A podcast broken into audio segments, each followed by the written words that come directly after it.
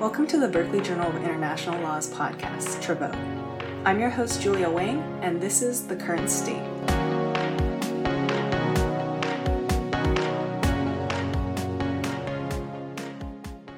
The Berkeley Journal of International Law recognizes that Berkeley sits on the territory of Huichin, the ancestral and unceded land of the Chochenyo Ohlone, the successors of the historic and sovereign Verona Band of Alameda County.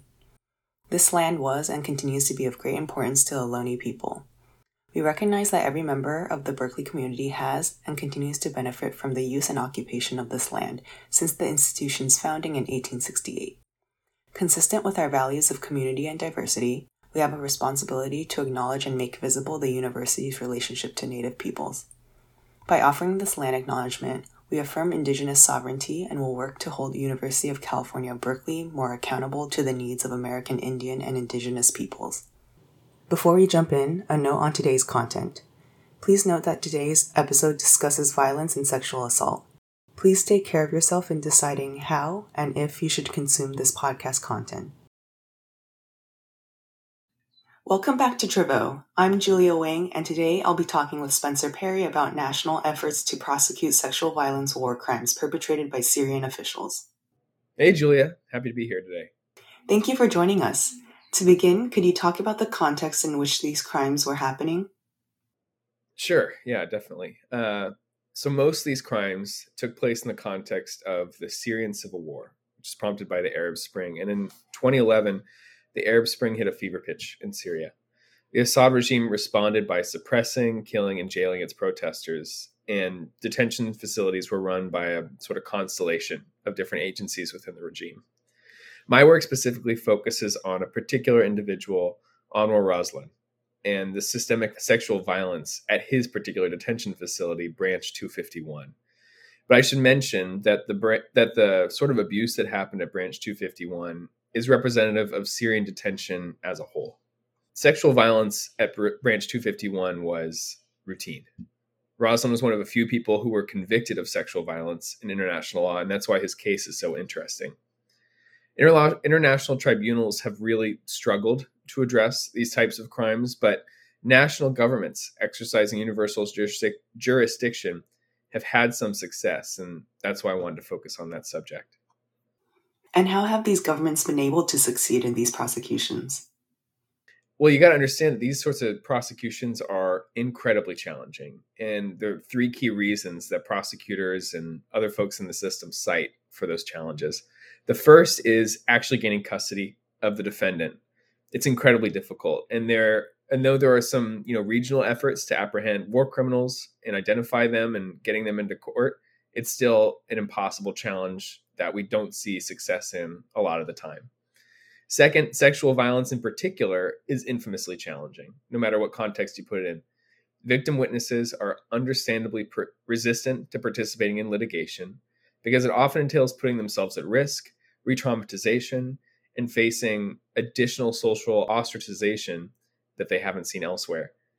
The third key reason is judicial actors also repeatedly fail to empathize with these victim witnesses. We often see that war crimes prosecutors charge sexual violence as torture instead of sexual violence because they want to avoid that sort of misunderstanding and lack of empathy. So those are the, those are the three key reasons why we don't see these sorts of cases come up very often. Let's start by talking more about the German case. Who was Anwar Raslan, and how did he end up being prosecuted in Germany? Anwar Raslan is an interesting case for a lot of reasons. Uh, first of all, I should tell you a little bit about his bio. He led a unit in the Syrian General Intelligence Directorate. That's an English translation. It's commonly known as the GID. And he led that unit or the unit within that directorate from April 2011 to September 2012. So about a year and a half. Uh, the GID helped lead suppression efforts against anti government protests. Uh, it led and, uh, and against rebel militias and Raslan in particular oversaw operations at Branch 251, that detention facility I mentioned. Raslan defected and was arrested in Germany. The reason he was arrested is kind of crazy. He actually disclosed his affiliation with the GID, which at the time was universally internationally known to be part of this systematic torture campaign, because he got in a dispute with a neighbor and while being interviewed by German police told them about his bio, where he came from. So he's all of a sudden on their radar. He was seized, arrested, and then Germany's specialized war crimes prosecutors alleged that Raslan, um, you know, they, they indict him, and they alleged that Raslan ordered and commanded the systematic torture of 4,000 prisoners, uh, within which he caused the death of 58. Uh, that torture that he was charged with included sexual violence in the sort of fact summary. Uh, Raslan was eventually convicted by the German court, and um, he was convicted in part for sexual abuse crimes against humanity. And that was last year. And did any of the challenges that you mentioned earlier come into play in this prosecution? Oh, definitely.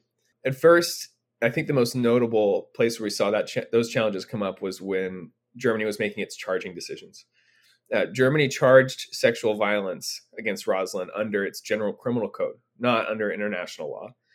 But then we saw the sorts of nonprofits that have been in the trenches doing this sort of work protest that decision and the failure of the German authorities to name the conduct for what it was, which was sexual violence.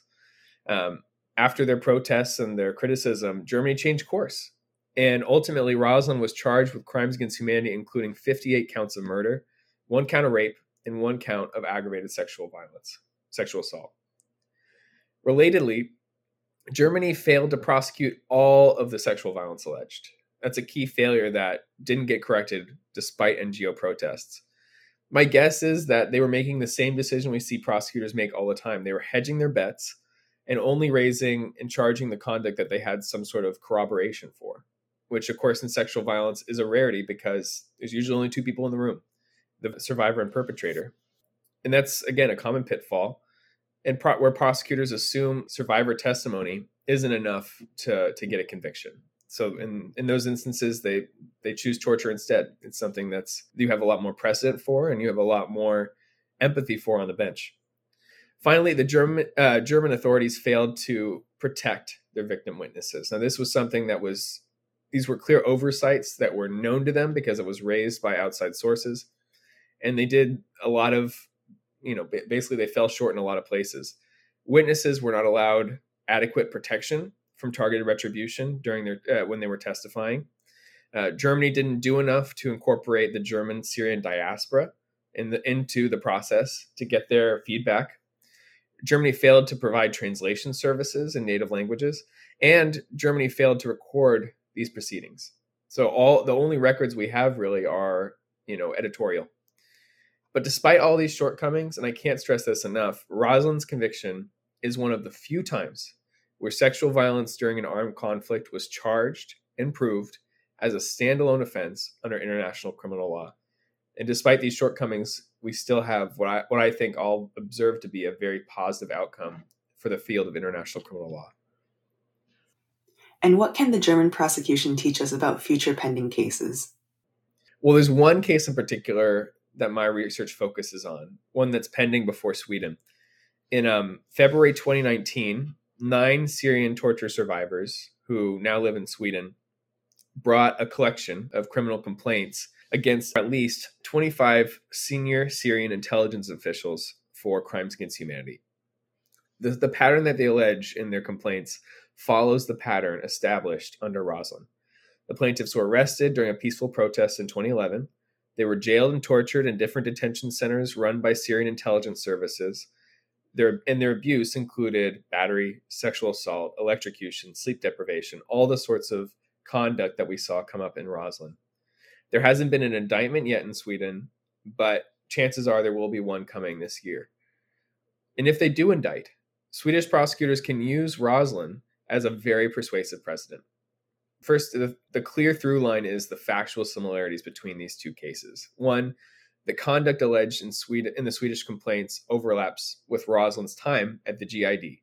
Two, uh, the Swedish complaints and Raslan's case all concern GID detention sites. And three, the conduct alleged in Sweden matches the pattern, just like we talked about a second ago. But let's be clear here there's a big gap between Raslan and these Swedish complaints. Raslan has a much narrower scope. We're talking about 25 potential defendants in Sweden. Uh, Raslan's case involved just two. Um, And the complaints alleged in Sweden cover not just GID detention facilities or Branch 251, the one that was charged in Raslan. It covers multiple locations, multiple agencies, and by comparison, just one instance of sexual violence. So, the big question for people like me who are looking at these cases is how do we square that circle? And like most international criminal prosecutions, each conviction one helps establish a record and makes it easier for the next one to come about. So that's a Raslan is going to help us in Sweden. And these complaints reflect the sort of systematic abuse that Raslan was typified that Raslan typified. What that means is the Swedish complaints will probably result in multiple prosecutions that cover multiple defendants. Um, it's going to be a constellation approach, comprehensive, and it's not going to be a, a one and done uh, conviction of 25 people at once what we're going to see is something more like Raslan done 25 times in Sweden. And what about any procedural similarities between the Anwar R trial and a potential Swedish prosecution? The similarities in procedure are, you know, they're, they're almost universal uh, between Germany and Sweden. Both the countries have dedicated war crimes units investigating crimes in Syria. Both countries have ample physical and testimonial evidence at their disposal, both provided by diaspora and people within the international community. Both countries have procedures to admit open source evidence, and that's key in these sorts of prosecutions. And both countries have strong victims' rights protections, which, given the opportunity, they can exercise to a better effect than they did in Germany. And beyond the facts, how do the Swedish and German statutes compare?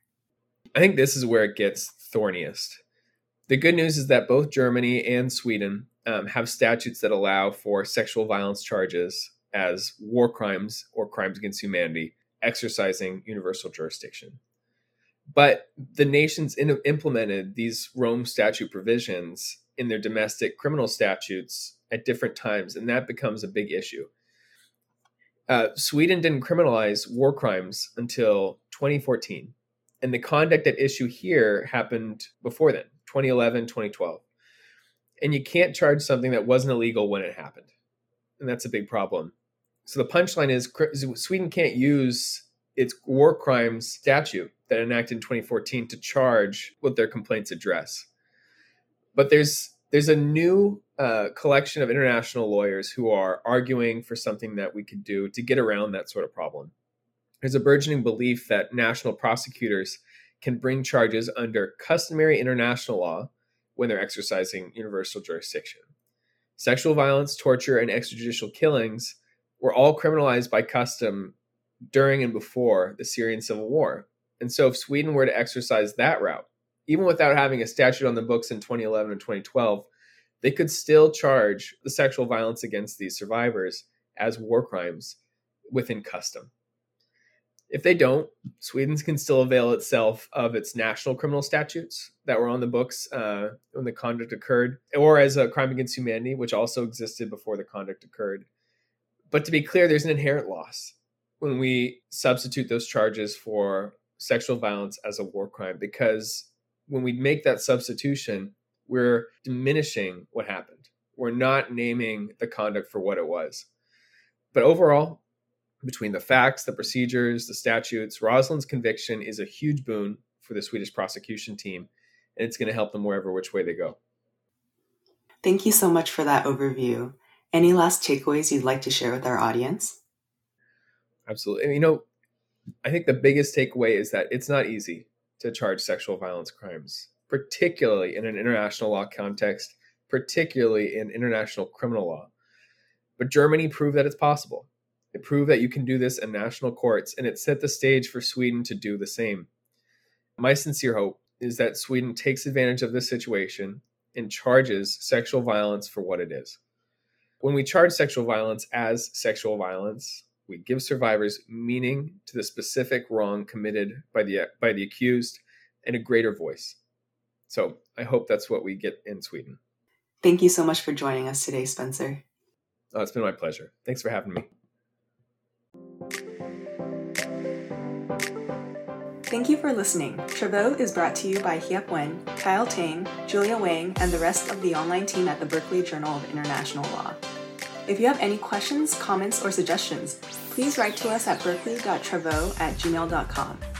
While we're committed to bringing you international and comparative law news and insight, our podcast is intended for academic and entertainment purposes only. The information presented is not legal advice and may not be current. Please check out the Berkeley Journal of International Law's blog, Travaux. See you next week. Au revoir.